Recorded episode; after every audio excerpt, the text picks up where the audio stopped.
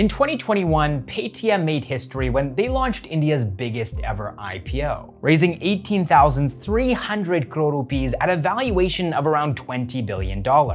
And there was a lot of excitement as Paytm was following the success of Zomato and Nykaa's IPOs, which both came close to doubling their investors' money. While talking about Paytm's IPO, Madhur Deora, who is the president and group CFO of Paytm, said that we could have priced the IPO higher if we wanted to, but we thought that this is the right balance for making sure that the investors who come in the Paytm IPO should be treated very fairly, and this is where we were comfortable. This explanation, though, of course, would end up aging like fine milk, and perhaps give some indication of how diluted and out of touch Paytm was with the public's perception of their company.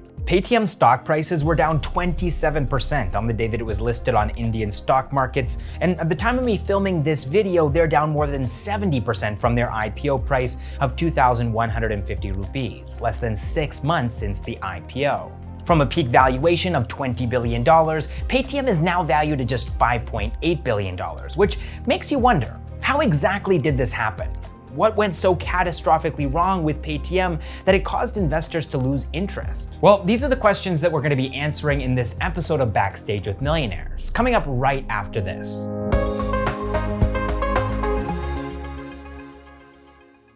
Unlike Zomato and Nykaa's IPOs, which were oversubscribed 38x and 82x respectively, Paytm's IPO was barely oversubscribed, just 1.89x. And this was the first sign that perhaps Paytm had miscalculated people's level of enthusiasm for the company. India's stock markets were at an all-time high, but despite the bull run, Paytm's IPO was underwhelming. Now, one of the biggest differences between Paytm and other startups, like for example Zomato and Nykaa, is growth, and more specifically the public's belief in future growth. People were excited about Nykaa's IPO because they believed that Nykaa would continue to grow. Same thing with Zomato. And in the case of Zomato specifically, they were a loss-making company, same as Paytm. The difference though was Paytm's perceived growth prospects and growth trajectory. See, Paytm's revenue had been stagnating for the last four years, and actually declining for the last three. And not surprisingly, this led people to question Paytm's ability to grow in the future. They wondered what kind of ROI they were going to see if Paytm's stagnation continued post the IPO. And of course, anybody who was on the fence about this had further incentive not to invest thanks to the hefty price tag of Paytm stock, a number that Madhur Deora was excited about, but investors less so. Ashneer Grover, one of the co-founders of BharatPe, explained the situation aptly. I used to tell investors that there's going to be two markets, pre-Paytm and post-Paytm because post-Paytm is going to tank, and that is exactly what has happened. The reason is quite simple. You have mispriced your IPO. Now, if we take a closer look at Paytm's IPO, we'll see something really interesting. The ratio of primary shares to secondary shares. Let me explain. Paytm raised a total of 18,300 crore rupees during their IPO, and 8,300 crore rupees of this was primary shares, meaning that these were first-hand brand new shares issued by the company. But then the remaining 10,000 crore rupees were secondary shares. This means that these shares had already been owned by somebody else. In other words, more than half of Paytm's IPO shares were essentially created by Paytm's old investors jumping ship. And yes, this did make room on the ship, but many of the prospective investors who were supposed to climb aboard started wondering why so many old investors didn't want to hold on to stock in Paytm.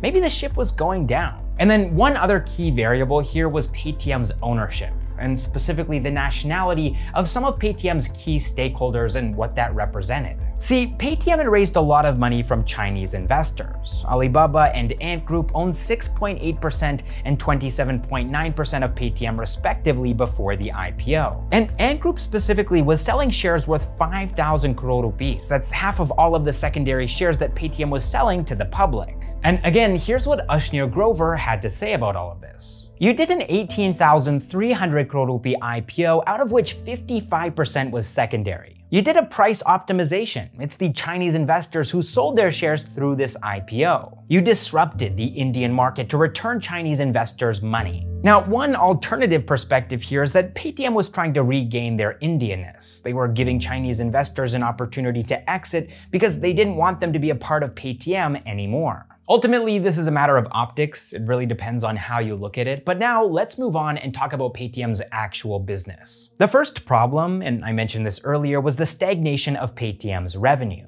The day Paytm stock was going to be listed on the stock markets, the 18th of November of 2021, Macquarie Research put out a report rating Paytm as an underperformer. They said that Paytm's business model lacks focus and direction.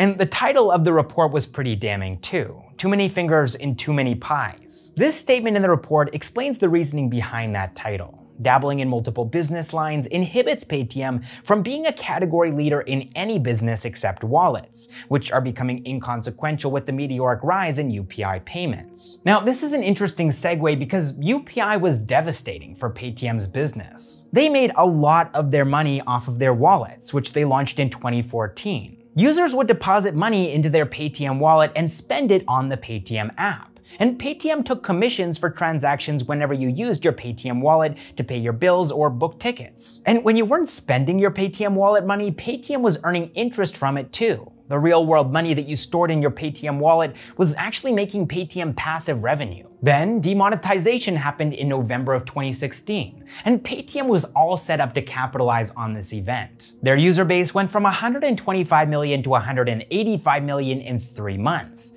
And by the end of November of 2017, a year after demonetization, they had 280 million people on their platform. Things were going great for Paytm. But what they failed to realize, or perhaps chose not to acknowledge, was how precarious their wallet business was. All it would take was an alternative that didn't require the additional step of setting up and putting money into a wallet, and Paytm would become obsolete. And that's exactly what happened. UPI allowed users to transact without wallets. People could pay directly from their bank accounts using QR codes and UPI IDs. Suddenly, a huge part of Paytm's business was wiped out, and while they have since conceded and joined the UPI UPI market, competing with the likes of Google Pay and PhonePe, they also had to start finding new ways to make money. And this is something that they've struggled with. It's why they've had so many fingers in so many pies ever since UPI was launched. But how do you actually do that? How do you launch new business lines after your core business becomes obsolete? Well, Paytm was actually set up pretty nicely for this. They had access to more than 300 million users and attempted to launch multiple services in order to make use of this user base. Take for example Paytm Mall, which is something that they launched in 2017 in an attempt to compete with the likes of Flipkart and Amazon in India's e-commerce space. And to make headway in this already established market, Paytm thought that they might be able to accelerate adoption by using the same technique that they did with their digital payments business cashbacks. And this did work for a while. By the end of the financial year of 2019, Paytm Mall was bringing in about 900 crore rupees in revenue. But of course, this revenue came at a cost. See, they'd recently raised close to $800 million, and they were spending a huge chunk of this on discounts and cashbacks. But as soon as these offers stopped, customers lost interest and returned to their preferred e commerce platforms, Flipkart and Amazon. Once Paytm Mall made the decision to stop offering discounts and cashbacks, more than 90% of their customers disappeared. Their user base dropped from 45.5 million to just 5.5 million. And today, in 2022, nobody is really talking about Paytm Mall anymore. They're not considered a serious player. Now, it is worth noting here that things haven't been all bad for Paytm since UPI showed up. Yes, they are into a lot of loss making businesses, but Paytm Payments Bank is one venture that has been consistently profitable and growing for the last three years. In the financial year of 2021, Paytm Payments Bank brought in 2,200 crore rupees in revenue and profit after tax of 37.5 crore rupees. Also, in May of this year, 2022, Paytm Payments Bank will have completed five years of operations and will be eligible to apply for a small finance bank license. This would enable them to leverage their huge merchant base and get into the lending business. Or at least that's their plan. See, Macquarie thinks that Paytm's Chinese connection might make it difficult for Paytm to get that small finance bank license. Their Chinese investors, Alibaba and Ant Group, still own 31% of Paytm. And specifically when it comes to Paytm Payments Bank, they own 15%. And this is a huge cause for concern for the RBI. Just last month, in March of 2022, the RBI stopped Paytm Payments Bank from onboarding new customers, telling them that they first needed to conduct an IT audit of their systems. The reason for this given by the RBI wasn't very descriptive. All they said was that this action is based on certain material supervisory concerns observed in the bank. On the day that this news came out, Paytm stock fell 14%. And later, a report by Bloomberg said that the RBI had punished Paytm Payments Bank for sharing the data of its customers with their Chinese investors. Paytm Payments Bank, of course, called this report completely false and simply sensationalizing. But Paytm is a public company, so these kinds of reports have a major impact irrespective of whether or not they're true. Paytm still doesn't have a clear game plan they're still trying to figure out how to turn their massive user base into paying customers. They've diversified into consumer lending, gaming, e commerce, online wealth management, and insurance, but to investors, these don't look like strategic initiatives. They look like Paytm throwing things at the wall to see what sticks. In other words, investors smell desperation. According to that Macquarie report, Paytm still spends around 2,613 rupees to acquire every new customer and they only end up earning around 556 rupees from these customers. That's lifetime customer value. They're spending more than 4x what they're earning from their customers, and it doesn't look like they know how to fix this problem either. So it's going to be really interesting to see the journey of Paytm going forward. Currently, they're doing damage control, and Vijay Shekhar Sharma recently came out and said that Paytm is going to be operationally profitable by September of 2023. He's also trying to give confidence to Paytm's investors by assuring them that his shares will only vest once the stock price of Paytm exceeds the company's IPO price. And this announcement saw quite a bit of enthusiasm in the market, and the share price of the company has been going up ever since. Of course, there's a long way to go between now and September of 2023.